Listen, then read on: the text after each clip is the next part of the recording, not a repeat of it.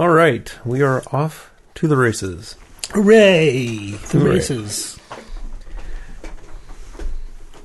Yeah. Just had a uh, a soccer game. Dally. We played the uh, played the best team of the league, Mm. And you felt it. and we didn't have our star, who has scored.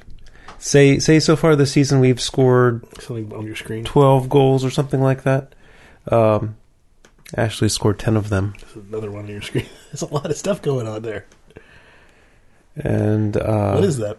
It's that's a little snitch saying that one of my apps is trying to phone home.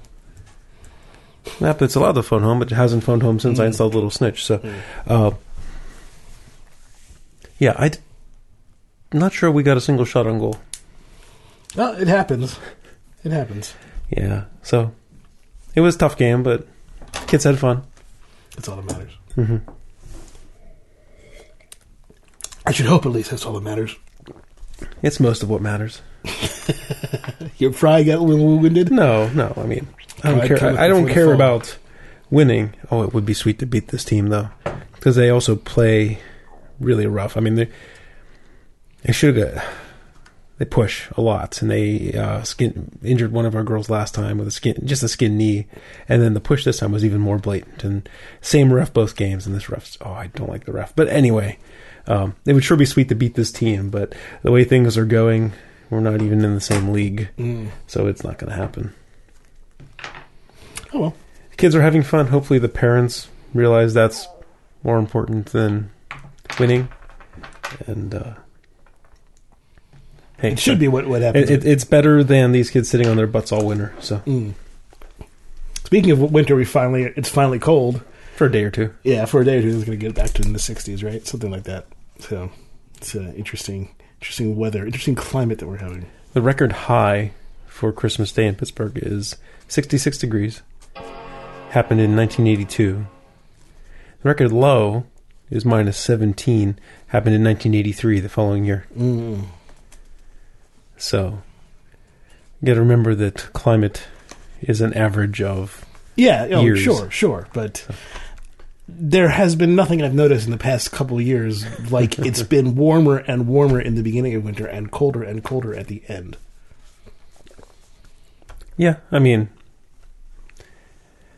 I, I, I worry that you remember the last year or two and not much beyond that, you know. So make sure you look at the the almanac and the, the yes, stats yes, absolutely. because um, Yeah, I wouldn't I wouldn't make an argument about it without having the stats in front of me. right. I'm not saying that the average global temperature is not going up. It is going up, but anyone who says it's 60 degrees on Christmas and says climate change in the same sentence I mean, it- It's it's not. It's when when it, when it starts to pile up, you can say these things. When when it starts to become very obvious that there's a trend going on, then it it makes sense to at least bring it into the conversation. right, I, sure. The thing is, the trend. We're not talking about isolated events. We're talking about trends. yes, but the trends that people need to recognize are too subtle for them to actually recognize. but It's they're the- not actually, which is the weird thing about it. I mean, they, they are they are they vary on a season to season basis. They vary on a year to year basis, sure, but they the effects of climate change can be felt very significantly and very quickly. Uh, in in certain circumstances, now over large areas and over large you know large scale measurements, you're looking at a much more much smaller uh, baseline. But you but the the effects of climate change in local areas can be very significant. Okay, I'm trying to see if I can find these stats real quick. No, I'm gonna have to look more. I mean, look at the drought that's happening in, Car- in California as an example. Mm-hmm. No, that's not going to give me the info I want. Come on, Google. Anyway, And it's been four years of this incredible drought because that whole area is a desert, and it's supposed to. You know, it, it, it, when the when the general area sort of heats up, it goes back to being desert as opposed to being sort of more lush. well, sure. I, think the bigger problem is that there's not the snowpack up in the Sierras mm-hmm. that historically has always been there since modern Americans have been there. And so while they've been able to weather droughts in the past better because rivers were flowing more because of the snowpack that's been receding for dozens, maybe hundreds of years. Yeah. I mean, it, it, not to say that because the snowpack did start to recede before that. I mean, basically all humans did was put an accelerator to that. You know, th- th- that's what we're doing with the with the climate. We're putting an accelerator on all these changes, changes that, that probably would over over time happen naturally, but we are exacerbating the problem significantly. Yep. That's it. Yep. That wasn't even on our topic list. That kind of just came out.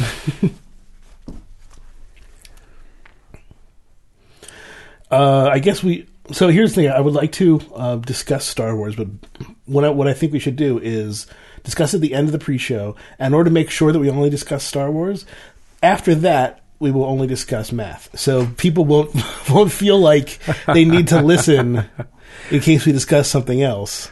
We only discussed Star Wars, and then we were only going to discuss math. I wanted to do the math you, you don't think there's going to be very many people who want to hear the math who don't want to hear the Star Wars?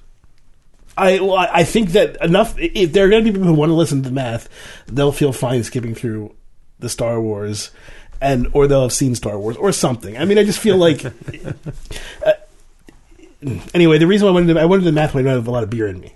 Oh, okay. So, all right. So, yeah, let's do that. Um, if you want to hear the math and not the Star Wars, send a tweet at Greg, and he'll tell you when to start listening. Mm, yes, absolutely. And he'll go find the time where the Star Wars is over and, and answer you. But let's let's go do some other stuff before then. Oh, okay. Sure. So what else do we? I, I don't have my computer in front of me because it's installing Okay. the OS. So you can tell me. Oh, this isn't the channel talk or the episode talk. All right, so I watched Citizenfour, the documentary with Snowden, Mhm. and it's really interesting how this documentary came about, right? Because at the beginning, Snowden was trying to contact Glenn Greenwald, and he anonymously said, "You know, set up your email encryption, Mhm. and I'll give me your public key, and I'll send you some stuff." And Greenwald didn't do it. You know, too tough didn't take the guy serious enough, you know, that kind of thing. So it kind of languished. So actually, Snowden then contacted, I forget her name, but the filmmaker who made the documentary. And he knew that she knew Glenn Greenwald.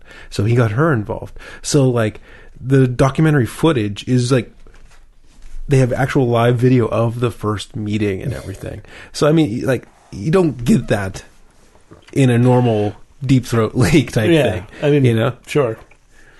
and um, so I mean it was pretty interesting. You know, like he starts, he he starts out a couple things. You know, he's he's really imagine the era. You know, pre Snowden, and you're talking to this paranoid weirdo hmm who is super paranoid.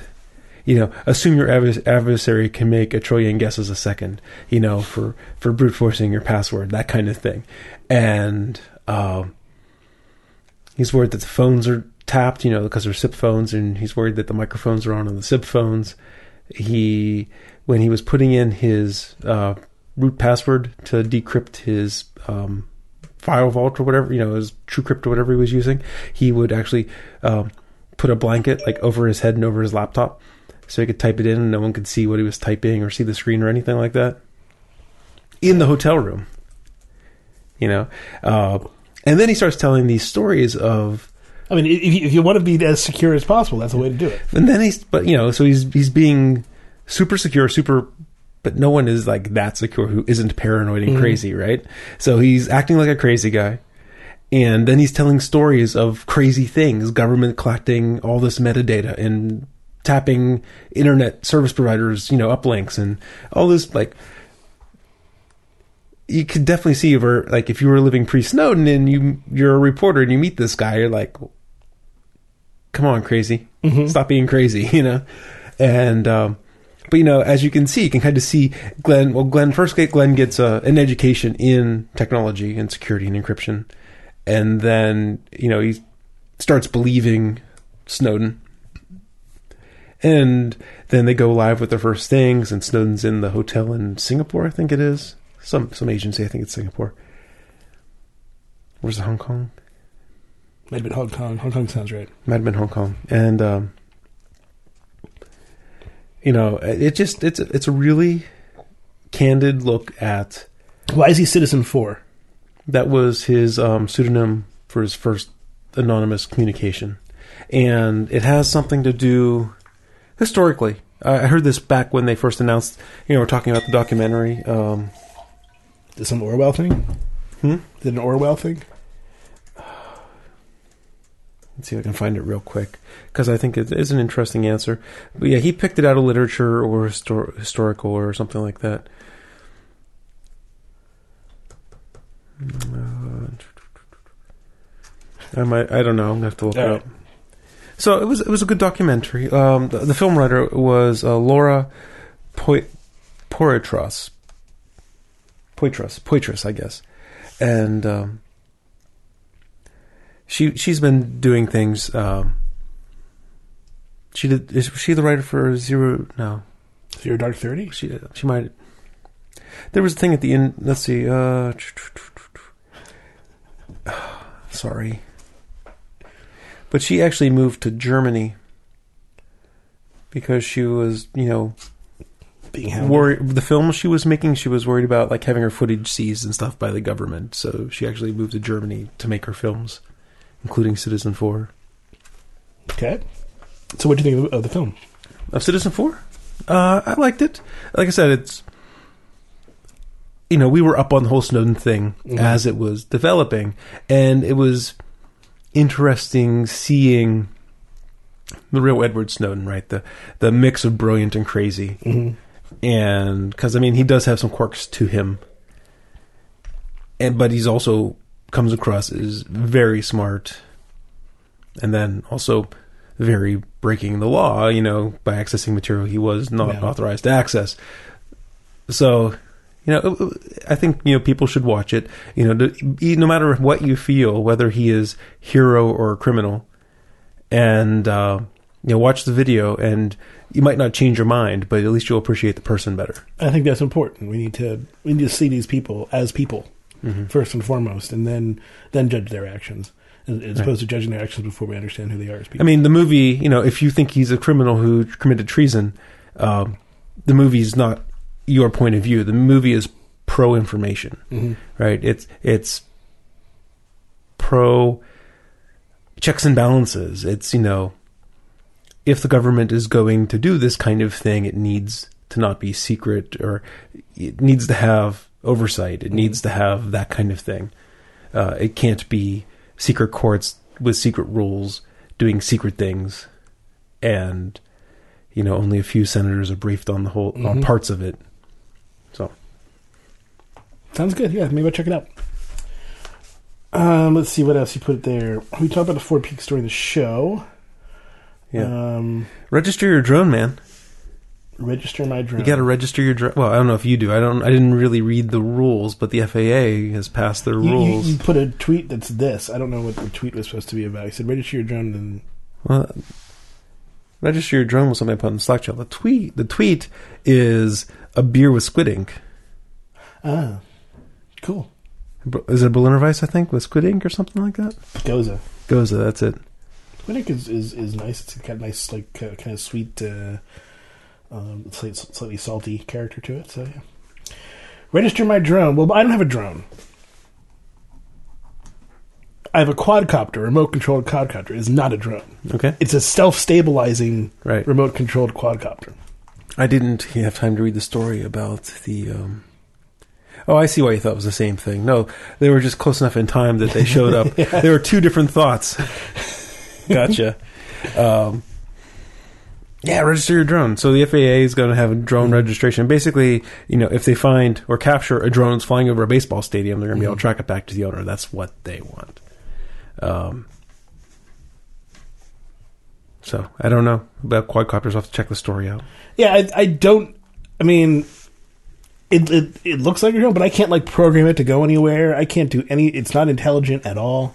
It's just Uh, just gyro stabilized. it's just gyro stabilized remote control helicopter essentially.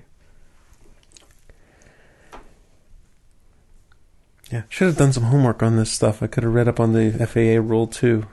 I mean, that thing can't go higher than thirty feet. I'm sure that's not an issue. So they're talking about unmanned aircraft. Well, I guess it's I guess remote control. It is an unmanned aircraft. It's it's Yeah. not a manned aircraft. Mm-hmm. But does that But mean it's that, not autonomous. does that mean a model rocket counts? Uh, is it an aircraft? It's is a it ballistic rocket? projectile. Or is it a rocket? Uh, so there's a web registration. Need to register the name, email address, uh, certificate of aircraft registration, proof of ownership, and include a unique identification number on the UAS. Um, If it gets to the, if it gets to the point where I have to register my quadcopter, I will happily register my quadcopter. I don't see an issue.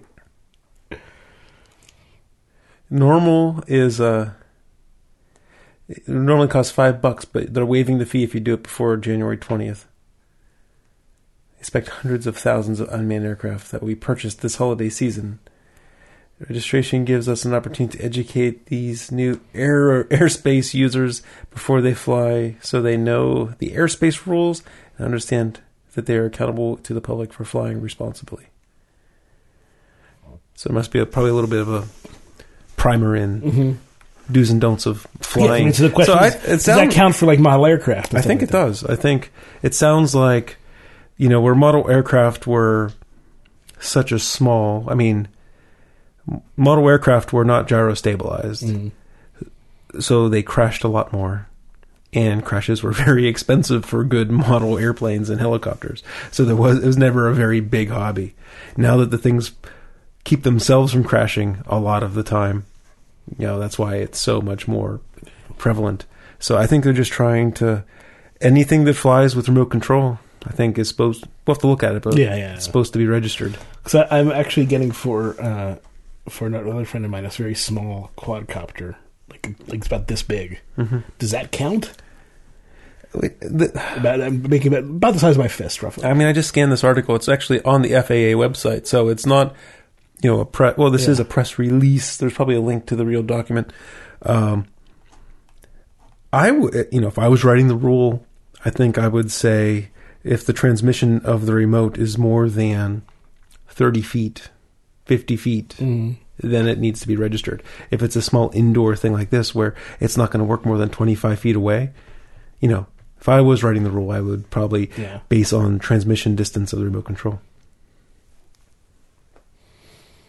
I mean, the thing about I think the thing about, about my drone thing, you want to call it a drone, is that it's uh, it's so light that like a bird could hit it and not have an issue. So I mean, it, it's not like it could ever cause any damage to anything. Maybe an insect. Yeah, well, you know, another big part of the conversation is the privacy part. You know, how would you feel if someone was flying a drone over your backyard? And, I wouldn't care. That's me though. Right. That is definitely a. How would you feel if someone was flying a drone over your backyard and crashed it into you? I'd be like, what? And spinning blades cut you. Then I'd be a little pissed. Well, right, right. So, I mean, it's not going to happen to everyone who has a, a rogue drone flying over their backyard, but Mhm. I mean, it is a safety thing. Sure, absolutely. Kids get cut up by a drone blade. Bad news. It, it does smell a little bit though, like the whole fear thing Mhm. that we're that we're now immersed in right now culturally. It- so Yes. um, you know, Oh. and that, that's part of my issue with Snowden. Going back to that is is is it's a little more fearful than nest than is really necessary. The- The stuff that Snowden showed was a lot of PowerPoint slides, and you and I both know that PowerPoint slides are often made by people who can't actually do what they say they can do. Mm-hmm. yeah. Yeah. And the mo- almost everything that he Some- released was PowerPoint slides. some of the data uptake, like data rate requirements, like one of the things he mentioned in the documentary, and then like some of these other things, like when I was seeing, um, when I first saw a video, and I've seen it a couple times now, I think it actually is legit, but there's this uh, drone that flies over a city, right? And it shoots like a zillion megapixel picture of the entire city, right? And it just shoots one of these every few seconds, and it downlinks all this stuff to the ground. And That's for the Kybernean holographic. Yes, exactly. Yeah. No, but what it's what it's what it's for is it's for not so when an event happens, when a burglary happens or when a hit and run happens, they can go back in time. They because it's the whole city, they can zoom into the street where that happened, find the car, then they can play back and follow where the car went to. That Mhm. kind of thing. Really great law enforcement tool, right? Because now you can retrace the the steps from this guy. Uh, they're talking about like the data rate from this from the drone to the ground. It, it seemed like impossible to me. And they're talking about like how much data would be saved over the day, and it, seemed impossible to me because of the how how HD this image is. Because I think they also said it's like 60 frames a second or something, 30 frames a second, which that that, that doesn't make that's not that's not worthwhile. A, a frame every 10 seconds is worthwhile. the frontier of this kind of research in terms of data is actually happening at CERN, where they Mm-hmm. have like trillions of events happening per second, Yeah. and they can't keep all of those. That would be way too much data. If they if they were to keep one slice of, of one second of data, that'd be too Yeah. much. Well, the amount of data they do store is still boggles the mind. But Yeah. they have some really cool things because they have basically while the data is coming in, the the switches, like the network switches and things like that, can determine if the event's interesting, mm-hmm. and it, throws out most of the stuff, and then when it sees this interesting event, it sends it on to the next analyzer, and it gets pared down a couple steps until it's actually written to disk. Yep. You know, uh, so And the other thing they do, which is also important to that step, is they, they do save some events that would get thrown out so they can make sure that, yeah, this is correct to throw out this event. It was correct for them to throw out this event. Right. So they, they are constantly both throwing out lots of things and then also checking to make sure did, did we throw out things for the right reason? Right. There's um there's probably lots of great information about there. The one that I found, if you're IT type me and you want to, it's already on. Okay. And you want to look at the information stuff, is um so the tech guy, IT guy at, at CERN did a talk about Puppet. Uh, it's it's a configuration management program. But in the intro there, they talk about like how much data they collect and things like that. So uh, you know, check out that slideshow and video. It's it's pretty good. I'm sure there's others, but that's the one that I've was impressed with. Puppet. I'll take a look for that. Well, it's like I said, most of the talks about how they do configuration management, but the beginning, you know, the first couple of slides is just talking about IT at CERN and like how much data. Uh, puppets just to make sure all your boxes are configured just as they should Mm. is what configuration management was, and part of their for the, for the geeks listening, part of their mantra is that they treat their servers like cattle, where it has a serial number. When it dies, you shoot it and get a new one, instead of pets, like where a server that's a pet is when it gets sick, you nurse it back to health. Mm. You know, it's not disposable. And their goal is to get all of their servers and all of their workstations, everything to be cattle. So everything's the same. It's easy to maintain. There's no sacred, you know, special loving Mm. care given to individual machines. That's kind of their philosophy with Puppet. Makes sense to me. All right, so should we uh, should we talk about Star Wars? I think we could talk about Star Wars. All right. So I have so Star Wars talk begins now, everybody.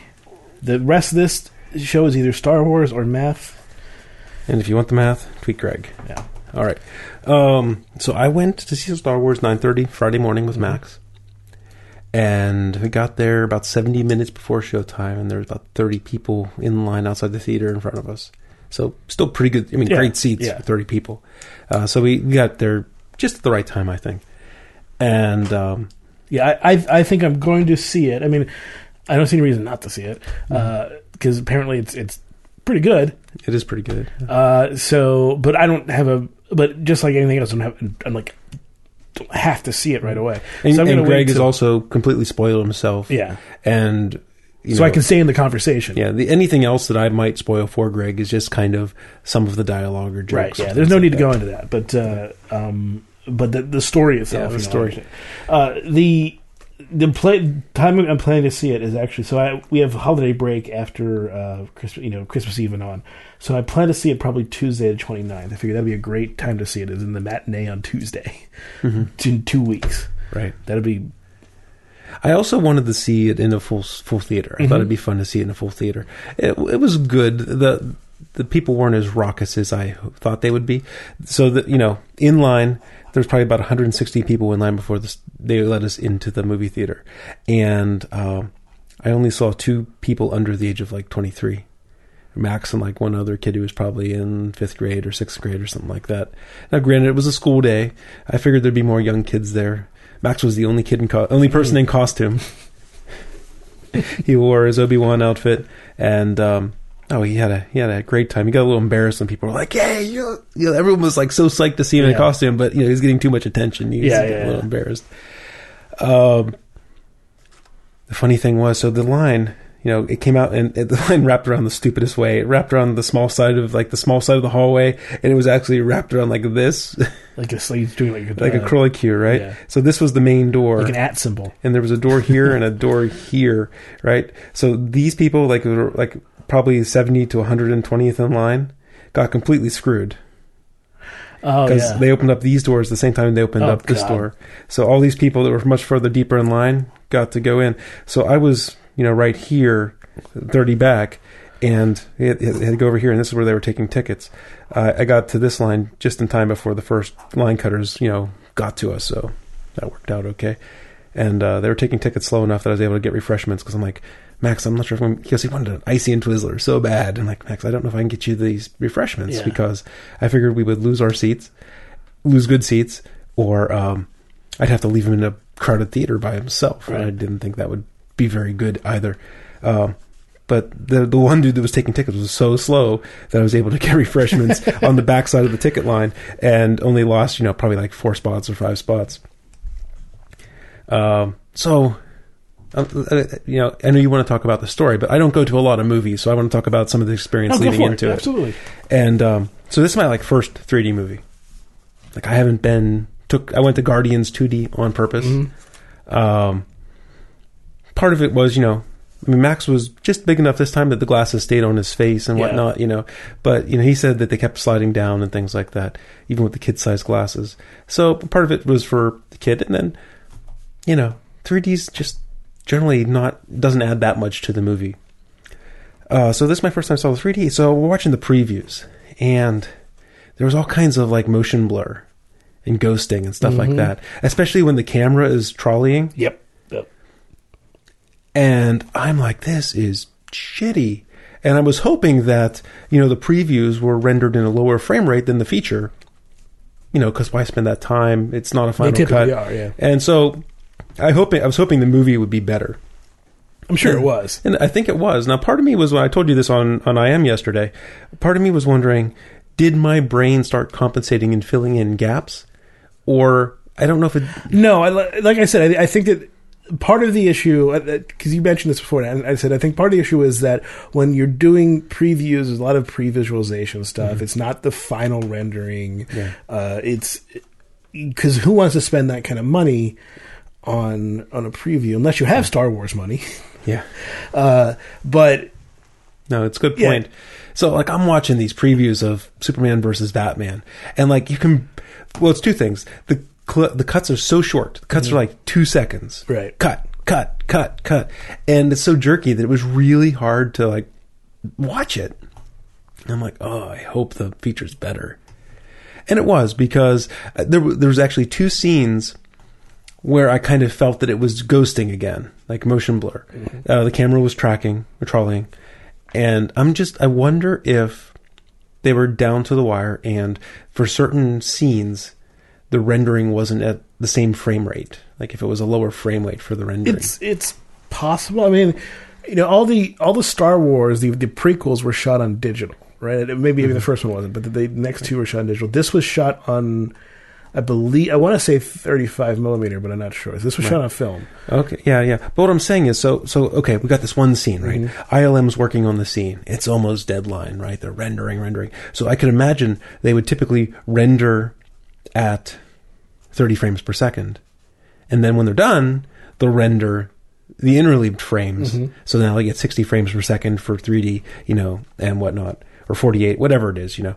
And um, I'm wondering if like they didn't get full frame rate for a couple of scenes because they seemed much jerkier than like other parts of the movie where generally the movie was pretty good. I'm thinking it might have been shot on 16. They might have shot on 16 to, to re to get some of that grimy look, some of that film Uh, it might have. I mean, I know at the very end, you know, it said shot on Kodak film. Yeah. It was the only thing in the entire credits that was in color was the Kodak logo. um, and uh, yeah, but it, it def- some of the like you could tell that the Star Destroyers were practical effects. Mm-hmm. It, it it it felt like Star Wars. And it part of the that was part of the thing that was so nice, so tweaking that nostalgia button is, you know, the models, you know, they they looked good and it give the combination of the film and the model feels like Star Wars. That's good. I mean, it, part of my so part of my issue with it is that it feels very much. I haven't seen it yet, but you know, I did see. I saw the Jurassic World, which I probably wouldn't have seen had had my company not bought tickets for. Okay. But I did see it, and it was very much what I understand Star Wars to be the same nostalgia stuff, right? It, it basically uh, a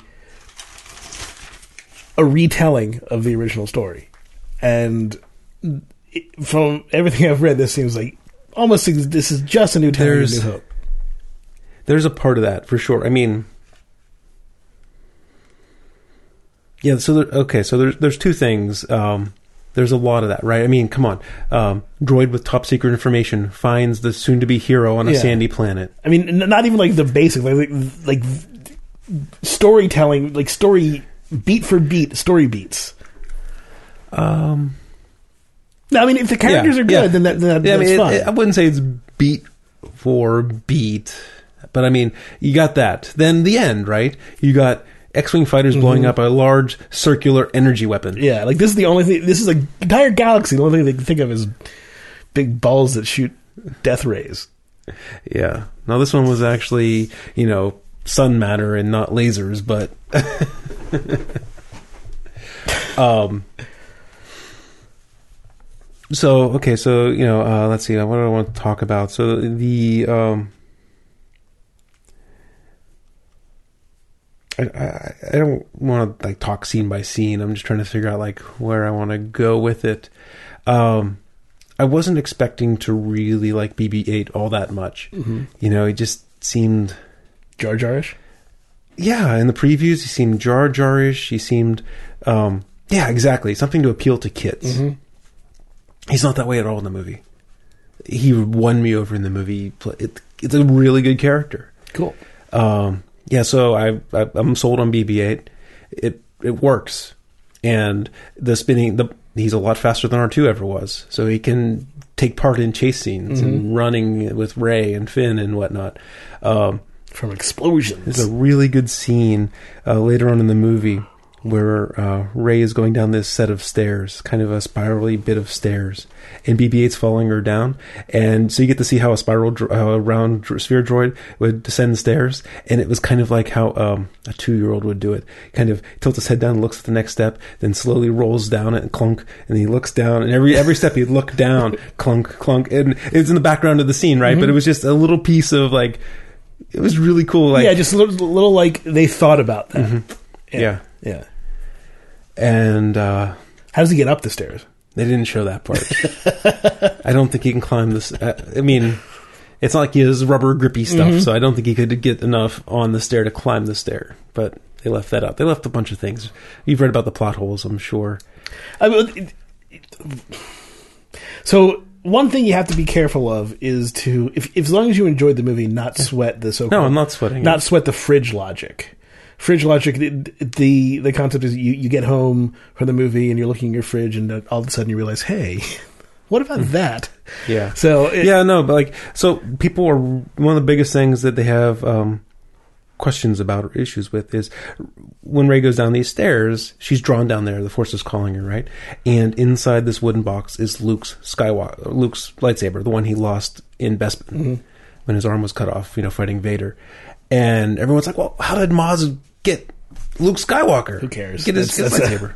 you know, I'm sure that'll be explained in some it book seems or comic. Somewhere. It seems rather convenient, you know. Yeah, You know, but I'm fine with convenience. that's that's fine because that's 30 years of have gone by, Yeah. right? So part of part of what I heard was um, they cut a bunch out of this scene where Maz, because she was a, a a CG character, and the article I read said who uh, the lady was doing the the motion capture really wasn't that good or something, so they cut the scene really short. So they might have lost some explanation there.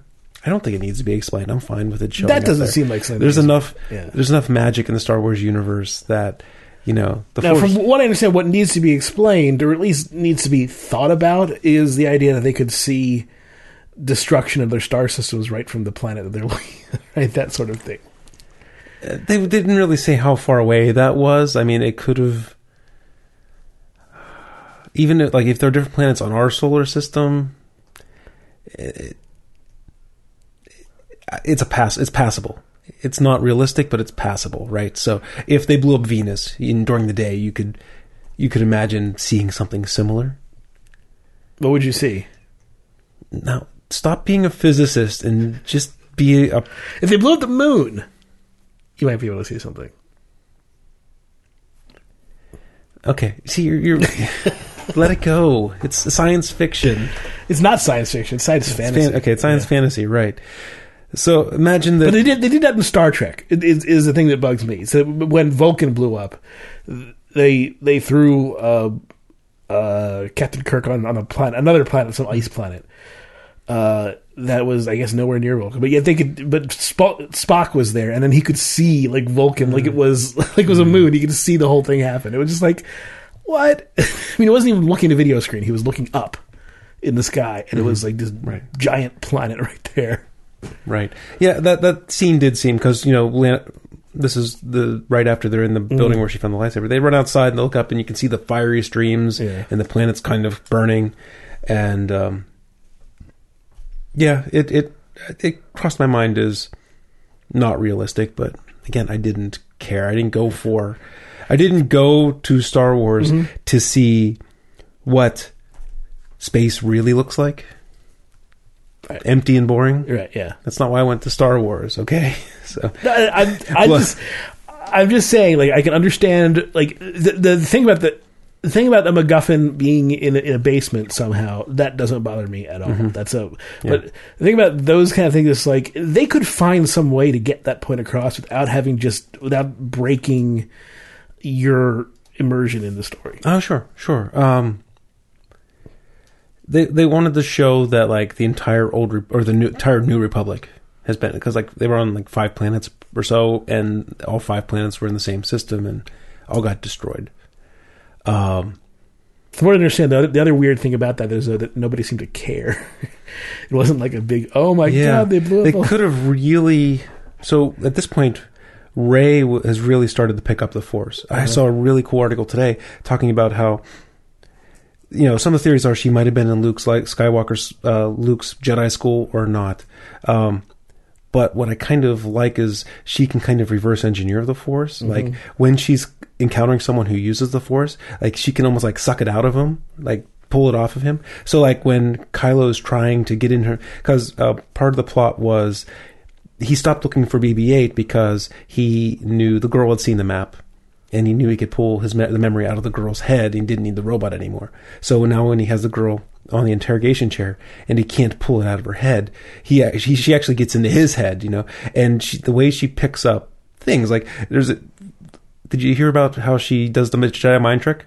yes, she she does she does the Well, whole she's she's like trying to figure out how it works, Uh-huh. right? I mean, if you think about her reverse engineering the Force, it, it, it actually the scene works even better, right? Because instead of her remembering something that she might have seen in Jedi school when she was three, now she's like, let's see if I can do this mystical Jedi mind trick that I heard about. So she tries it once and it doesn't work, and she tries it again, doesn't work, and now the guy, the stormtrooper is in front of her, and apparently it's Daniel Craig in the stormtrooper outfit.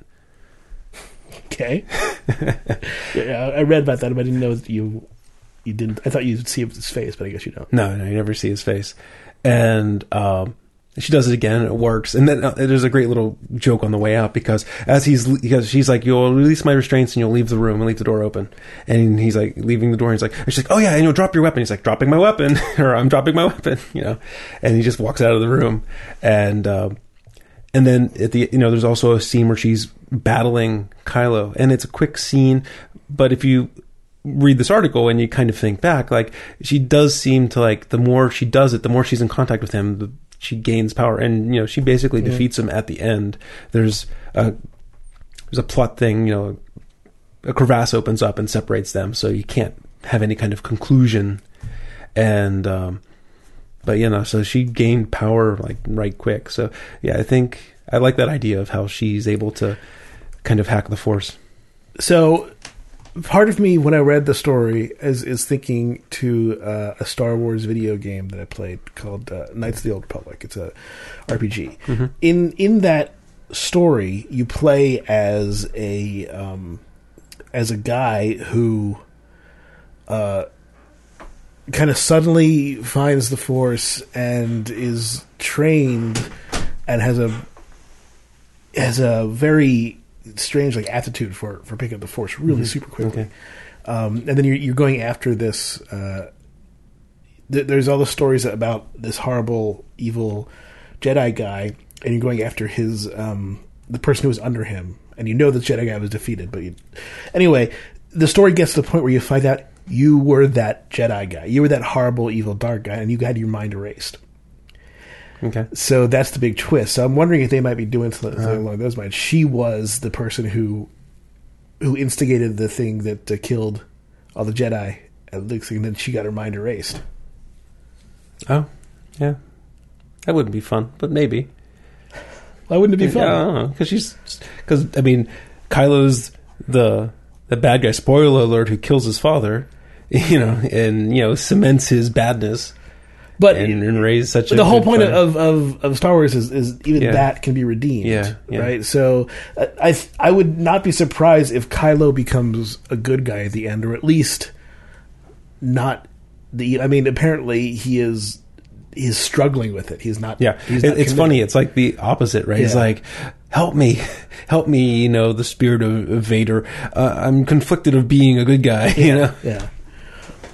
So, in in a sense, yeah, I think that probably that's probably the best way to write it is not to make it so simple. Part of the problem with the prequels is that it was so simple that it was really dumb because there was no there was no real machinations going on. Mm-hmm. It was just there was this evil guy and he was controlling everything, making everything, and then all the good guys were stupid and idiots, and.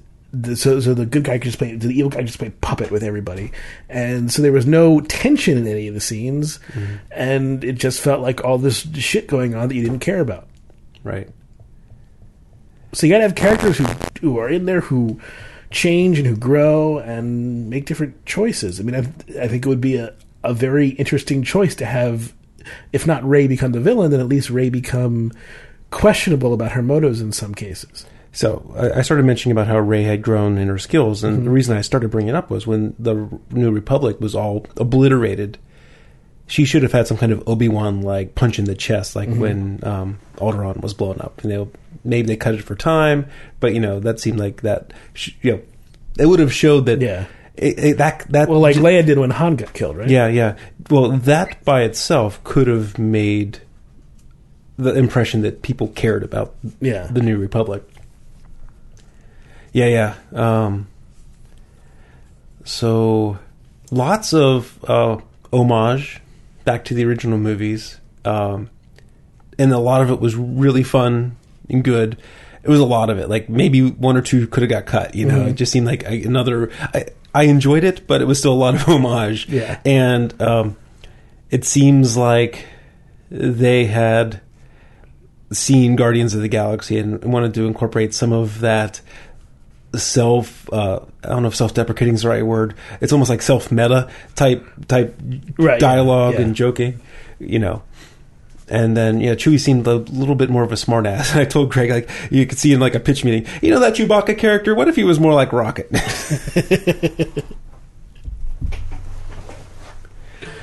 Yeah, well, I mean, in in the in the in the first one, he's just kind of muscle, Mm-hmm.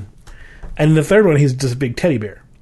So I mean, the second, you know, there's the line, you know, laugh it up, furball. Mm-hmm. But even then, he wasn't being like, didn't have that kind of. Maybe, well, also the costumes are better, so you're, he's able to emote better now. yeah, So maybe that's part of the reason Chewbacca has more uh, uh, personality, is because the, the costume can emote better than 30 years ago. possible.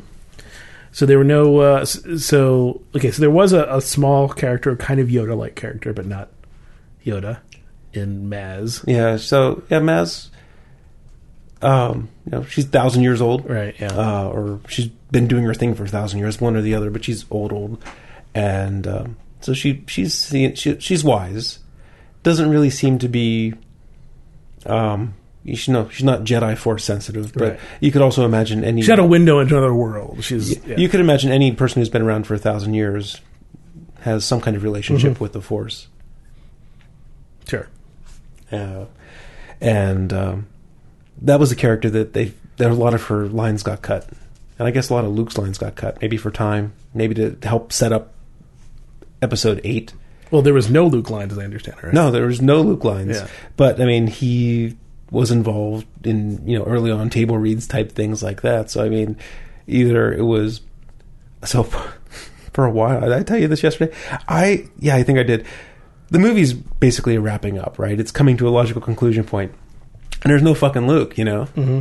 Because like the the the scene where Luke's in, it's kind of like a coda, right? It's not part of the main Right, yeah. movie, and I'm like, did they have Hamill grow a beard and do all this press as a red herring? And you're not going to see Luke till episode eight, you know. I mean, but but it's practically what they did, Mm-hmm. you know. I mean, they didn't have to have that coda. I mean, again, it was more nostalgia. It's like, yes, Luke, yeah, cheer, you know. But other than getting the audience to cheer, it wasn't much there. I mean, because like it was, a Hmm. Yeah, if you had no idea who Luke Skywalker was, Oh yeah, if you went in cold, well, you you knew she, you could tell she was going to meet. You knew that was Luke from the way it was set up. But also, the thing that seemed kind of weird was, you know, he's hiding somewhere in this lost part of the galaxy. When Rey goes there, it takes like twenty seconds of hyper jump of hyperspace to get there. You know, it's like too easy to get there now that she knew where she was going. Um, and they probably edited that out to make it shorter. But it's like twenty seconds later, hey, look, she's at Luke's secret hiding planet. well, apparently there are lots of highways in the Star Wars universe. They go lost highways. There's some uh, uh, Han Solo's. The, well, uh, the guy who they pulled back in who wrote for Star Wars or wrote for Empire, Kasdan, yeah. Kasdan, um, he wrote some great dialogue for Han Solo. Han and Rey's interaction uh, was really good. Uh, Finn and Poe's interaction not as good, but still still good. And uh, yeah, just really good characters. So much better than any character from the prequels. There weren't any. Yeah, yeah. You know, we talked about the prequels and how they were, you know, with the green screen technology at the time, they were really handicapped. They kind of had to stand on an X and couldn't mm-hmm. move. So, you know, maybe if they were able to have, you know, some of the freedom that the characters had in this movie. well, if you look at the behind the scenes stuff, you'll see how Lucas just liked to sit, drink his coffee, and sit and watch, and he'd be the laziest filmmaker possible. okay. Because all he was, all he cared about was doing stuff on on the in special effects. He didn't mm-hmm. give a shit about that. Was it was like it was annoying to him to have to do it. Seemed like at Fucking least people. What deal because uh, he couldn't. He, uh, every scene of him directing was just like so. You stand here and he and you say this with anger. It was like the worst kind of directing you could possibly get. Uh, so yeah, not a good actor's director. Oh. J.J. Abrams, uh, he's perfectly competent. I think he's good. He's he's a good director. I think he does fun stuff. I think that all his movies are very uh, very kinetic. Very they move a lot. They have lots of fridge logic issues. All of them, and they also have uh, an issue where they do feel kind of disposable. Right. I mean, so like if you look at the original Star Wars, right? The the fact that Luke ends up with the droids, which have a secret for the rebellion. Sure, Obi Wan's on the planet to keep an eye on Luke, mm-hmm. but that Luke falls into this plot, you know, into the falls fall the the rebellion lands on his lap, right? Right. You know, it's it's the same kind of thing of the lightsaber showing up in Maz's place. It it's it's if it it's to tell the movie, but if you want if you want to justify it, it's the Force bringing people together, bringing things together. The Force is so big in Star Wars. Just have the Force bring the things together that it needs to be brought together. And really, I mean, Yeah, you can write until it get well until it gets crazy. But I mean, if you're going to complain about the lightsaber, there you got to be complain about R two D two showing up outside Uncle Owen's house. I mean, Sure, sure. No, there are lots of I mean, lots of little coincidences that happen, and, and uh, like I said, I'm not. I, I'm, I'm the first person to not complain about that sort of lightsaber Right. thing. That's the kind of thing that I totally wouldn't complain about. MacGuffins like that makes sense. I have no problem with that. Uh, you know, it, it's it's the it's the weird things that take you out of the movie, and that wouldn't take me out of the movie. Yeah, so I mean, did anything really take me out of the movie? Um, that one one scene where there was ghosting, you know, issues. Uh, you know, where the tr- there was a camera was kind of trolleying and panning back, and it got a little jerky. You know, that made me think, oh, 3D. Um, nothing seemed too implausible. I mean, All right, so let me ask you this question Okay. then: Was there? I should just ask you instead of saying "let me ask you." but was there anything in the 3D that made you feel like you had you? It was good that you saw it in 3D, or was it just like I, it was generally good. Um, it, I think it added depth to the movie. Like I said, generally most of the scenes were well enough done. Um, there were some times, like I know, uh, there's times I forgot it was in 3D. Not forgot because things weren't happening, because it was realistically implemented. I think, you know, there was one scene where there was two scenes that were just shitty, like old school 3D. Right at the beginning, right, you have you have the opening crawl, you fade down to the planet, and then you you see the silhouette of a star destroyer over the planet. So basically, it's just a black triangular void over the planet, right? Then you see a three um, fighter.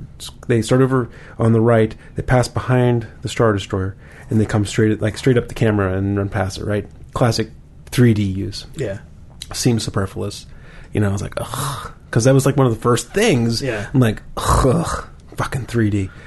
And then later on in the show, there was a space scene, and the nose of the Star Destroyer was like right there, like right, like 11 o'clock. You could reach out and grab the nose of the Star Destroyer, and it was a, it was a long scene. For, I mean, it was a long shot. It was probably three and a half to four seconds of the Star Destroyer right there.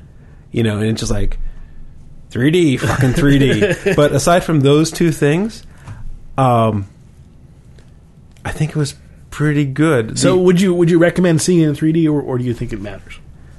um,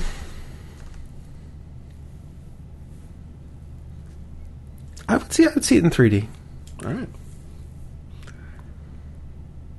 If I was going to go to see it again in a theater, I would go 2D though. But for the first one, I would do 3D. Um, as a comparison, it seemed like there was a good depth of field. Some of the previews, it was like there was just two stages. Yeah, you know, right, near near yeah. stage and far stage. You know, some of the previews. I didn't notice any kind of um, different lanes of the highway Mm-hmm. type thing. You know, it seemed like it was continuous stage in Star Wars. All right. Where like uh, Warcraft, they had a preview for Warcraft, and it really seemed like there was the near stage and the far stage, and that's it. Yeah. Just simple parallax. Okay, so let's get into then the math. I think that's good enough on Star Wars. Don't you think? Yeah, I think so. Okay, so- uh, if it's not clear, go see it. Um, Yeah, go see it. it's so Greg asked me yesterday, Guardians or Star Wars, and I'm still hesitant because I didn't ask you that. You- oh, you- I, I haven't said it. Okay, but you but you asked me what do you think? Yeah. right. So you wanted my answer. I I hesitate right because I just saw Star Wars. It's Yeah. such a nostalgic gold mine that you know I'm, I'm loving every second of the whole thing.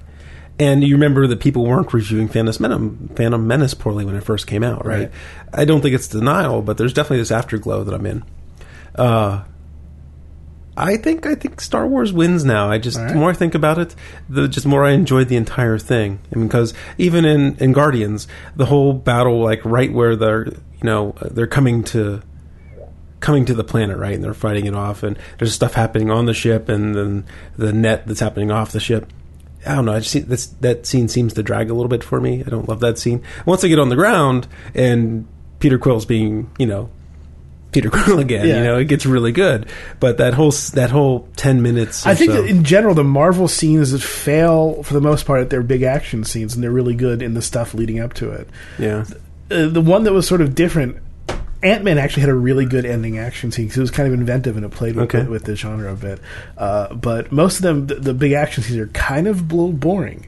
Uh, Mm-hmm. they're, but the interesting stuff is, is the character stuff that happens in between. Yeah. I mean, uh, other than using X wings for a third time to blow up a large circular Mm-hmm. thing, um, I, I like just about the entire movie, and and even watching the X wings blow up the uh, Star Killer or whatever it's called. Um, it was still fun to watch, right? It didn't seem like oh here we go again because I mean there was enough different Yeah. to it. Um, yeah. So uh, and how's it compare to all the other Star Wars movies? I think I need more perspective. I need more time. Uh, it's tough. It's um. Can't be as good as Empire. It's close. It's definitely better than Return of the Jedi. Watch Empire again. I, I have. I, that's one I watch most the most often. Um,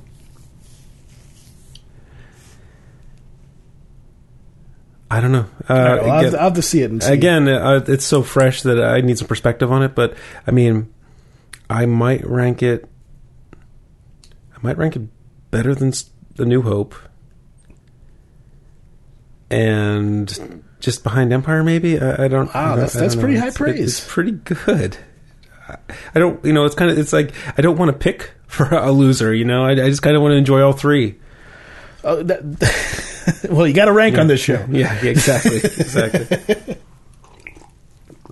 So I uh, had fun. I enjoyed it. It was a great experience. Awesome. Well, that sounds good. And and your son enjoyed it, of course. Oh yeah. You should have seen when we got out of the theater.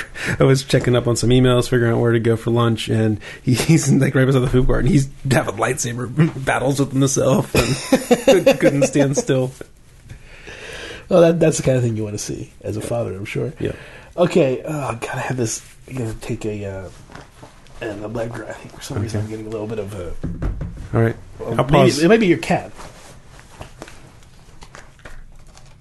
I can get to the recorder here. I'll pause. All right, so let's do a little bit of math. I listened to, to my thing last time, and uh, part of the problem was I think I have, I have a little bit uh, buzzed Okay. at the time. All right. And part of the problem was I definitely went about it sort of the wrong way. Okay. Um,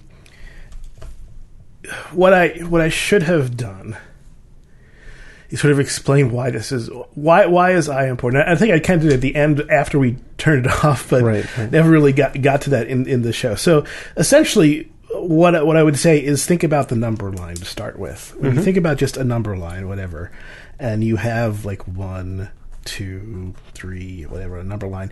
Each of these is a unit. Mm-hmm. Right? You're defining a unit on the number line sure. as one. So this is so another to that'd be two units. Uh, this would be you know three of those one units. This would be four of those one units, etc. And so you have exactly what that unit is defined. Then we move on to geometry, and we have a unit triangle that is defined by a right triangle. Once we have the issue with right triangle, we can then scale this, right? I mean, we know that this right triangle has a 90 degree angle. In other words, the, these two sides are perpendicular to it, or not, um, not, they're orthogonal to each other. Right? They're not 90 degrees between them, so they're exactly orthogonal. Okay. That when you have that, and you put a third line between them, then you know that these angles are going to be the same, always. And you also No, know they're going to be. The sum of the angles are going to be 90 degrees. 90 degrees, right? They're not going to be the same. It's a right triangle. No. Uh, uh, right. If you have a right triangle. no, because you can have a right triangle where this is 30 degrees and this is 60 degrees. Oh yeah, that's true. Okay, never mind.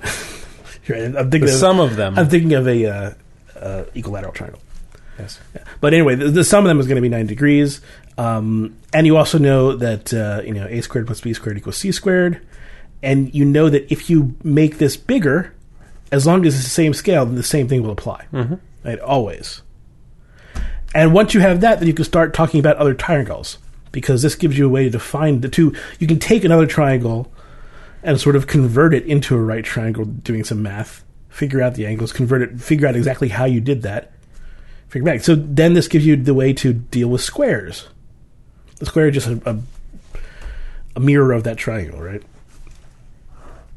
There you go. Now you have a square. Okay. Well, you have a rectangle. You have a rectangle, but essentially, yeah, you have you have a rectangle. As long as you're talking about right angles still. So when you talk about right angles, mm-hmm.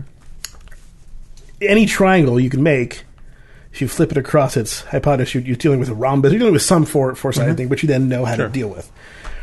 So what the I allows you to do is allows you to define a unit circle, and the reason we don't we use I instead of Y is because, and I kind of got this after we turned off the thing last time.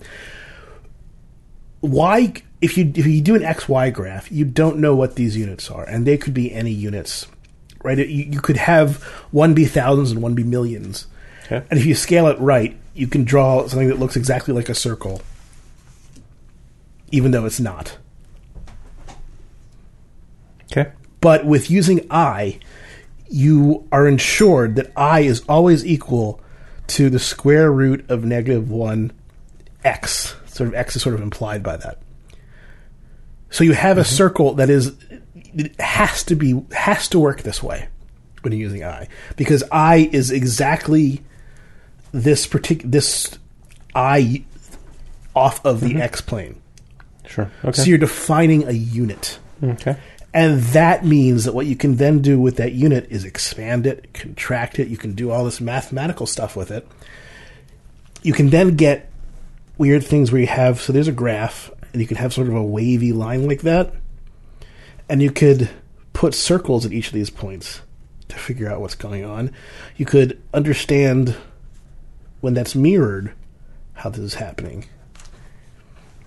Because you can convert that back into a circle through math and you know how to do that. You know how to exactly deal with a unit circle. Okay. And yeah, that's basically the, the point is that you now have this unit you can move on. And so if you think about it like this way, you have this circle and you have this vector on the circle, mm-hmm. and then you have some weird oval and you have this vector. Figure out what is that vector if I look at the circle if I look at a circle that's sort of like that. What is Right. that vector? And you can do that by translating this back into a circle and translating this into this. And you can figure out, okay, what that. You translate this into a unit circle, mm-hmm. which then gives you where this vector is. And you translate this into this circle, the unit Right. circle into this, and that gives you exactly what that vector is. Okay. And the I stuff just allows you to do that without having to do this process. All right. You explained it much better than last time. Okay. Cool.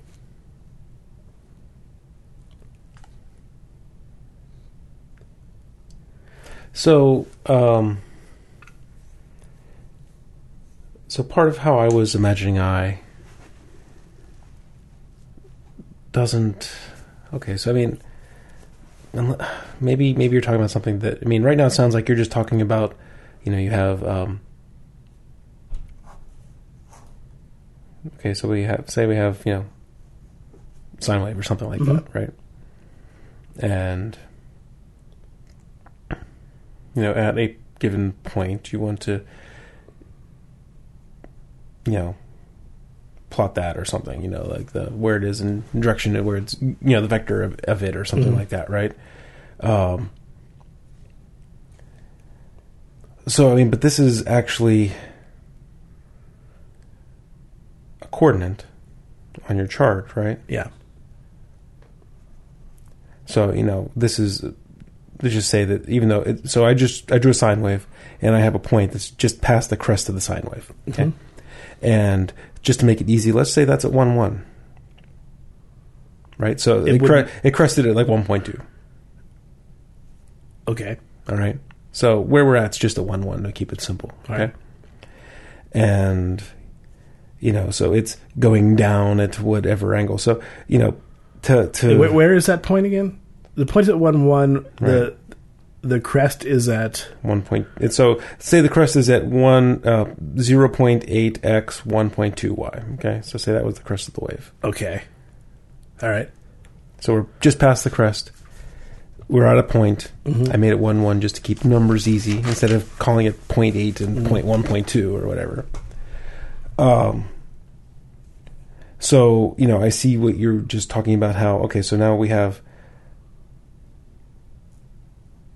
So from zero, we have that vector, right? So is that like Okay, so you have to think about this and on a so? Would I use i on this to calculate like? Um, you don't have to necessarily use I for that because you would you would then say, all right, so wh- wherever the wave wherever the wave is cresting, that's going to be at some point, um, uh, where on the unit on the circle that would be a point where the x coordinate would be zero and the y coordinate would or the i coordinate would be i. Uh, so the crest of it happens, the crest of sine happens in a circle when you go up to this point, right? So that would be i comma zero, uh, and that is um, so that would be Okay, so you oh, so you reformat your that'd be a pi over two around the circle. okay. So that point would be pi. So that means your point oh eight would be pi over two, uh, and your one point two would be equal to basically i. So you go from there. okay. So basically change your frame of reference so you're instead of based at zero, you're based something relative to the point that you're, you care about. Okay. I mean, I don't have any other questions. I just wanted to. and then you know it goes back down and it crosses the x coordinate, so it comes back down to here, and it crosses that at pi, and that is also at uh, so it crosses here at pi, and that would be at uh, negative one, right? And it goes Okay. down and back up again. This is uh, three pi over two, and this is four pi, or sorry, two pi. So around the whole around the circle all the way would be two pi. Okay. Right. Okay. Yeah, maybe I didn't really mean sine wave. Maybe I meant something that. No, it's cool. Okay. Yeah, you're, you're asking a very good question. Uh, but when you understand, okay, if you understand the sine works, the sine wave works in this way, you can start thinking, okay, well, where is this on a circle, and how would I figure out where that is?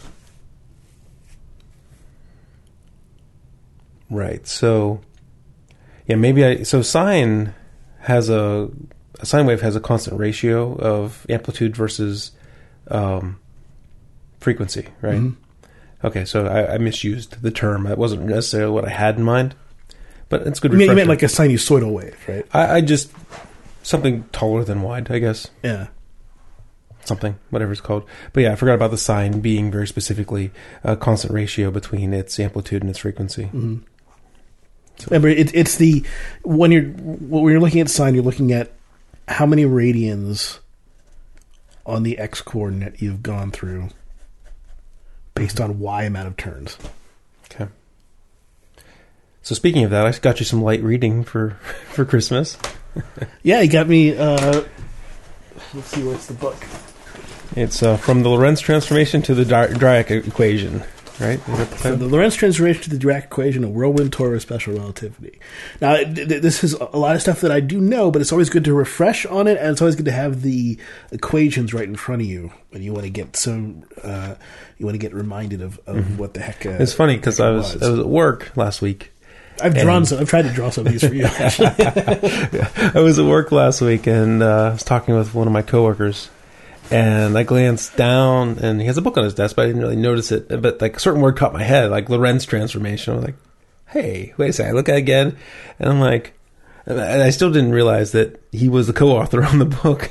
So uh, we started talking about it, and I, I told him that you know I have a friend who uh, who does this kind of stuff for fun. And he said, "Really, for fun?" And then uh, I told him, you know, this is going to be the perfect Christmas gift for him. Bet you never thought you'd hear that working on this book. okay, I I, I realized I I, meant, I mentioned. Uh, I just want to write it down so I have it. Uh, so I have it down. So okay, so sine x, the function sine of x, whatever the answer is, is the y co- is, is what the y coordinate would be on the unit circle after rotating around it for x radians. Okay. And a radian is, of course, one radii of that unit circle. Um, so that just keeps going around, and around, and around, around, around, around, around. Mm-hmm. Okay. So that means that the sine of x will always be between, because it's the y coordinate, and the y coordinate on the unit circle is always between one and negative one. Right. Gotcha. Starting to kind some of that trig's coming Yeah. back to me. and it hits. It always hits x or x equals zero at at uh, pies. You should be a trigonometry teacher. You'd be better than my high school trig teacher. He was one of the biggest a-hole teachers I ever had. I'm sorry to hear that, but uh, I, I mean, I've had to relearn this stuff again too. Um, it, it's, um, and and like I said before, this is you can you can understand you can you can memorize certain things, but understanding this is the kind of stuff that is PhD level mathematics, or at least was hundred years ago at the very least. Right. Comprehending it is hard. Getting to the point where you can think along these lines instead of having to go back to do the formulas and, and sort of Right, right. working that way. Getting to the point where, where this is natural is hard. It's not easy, but it's and it's not immediately apparent how it's useful. But if you want to understand the world, we understand the world through these Right. through these circles, through these triangles, we understand the world. So if you want to really get what people are talking about, you got to understand this stuff. Okay. You got to comprehend it in your bones. There you go. All right. I'm going to comprehend some beer right now. All right.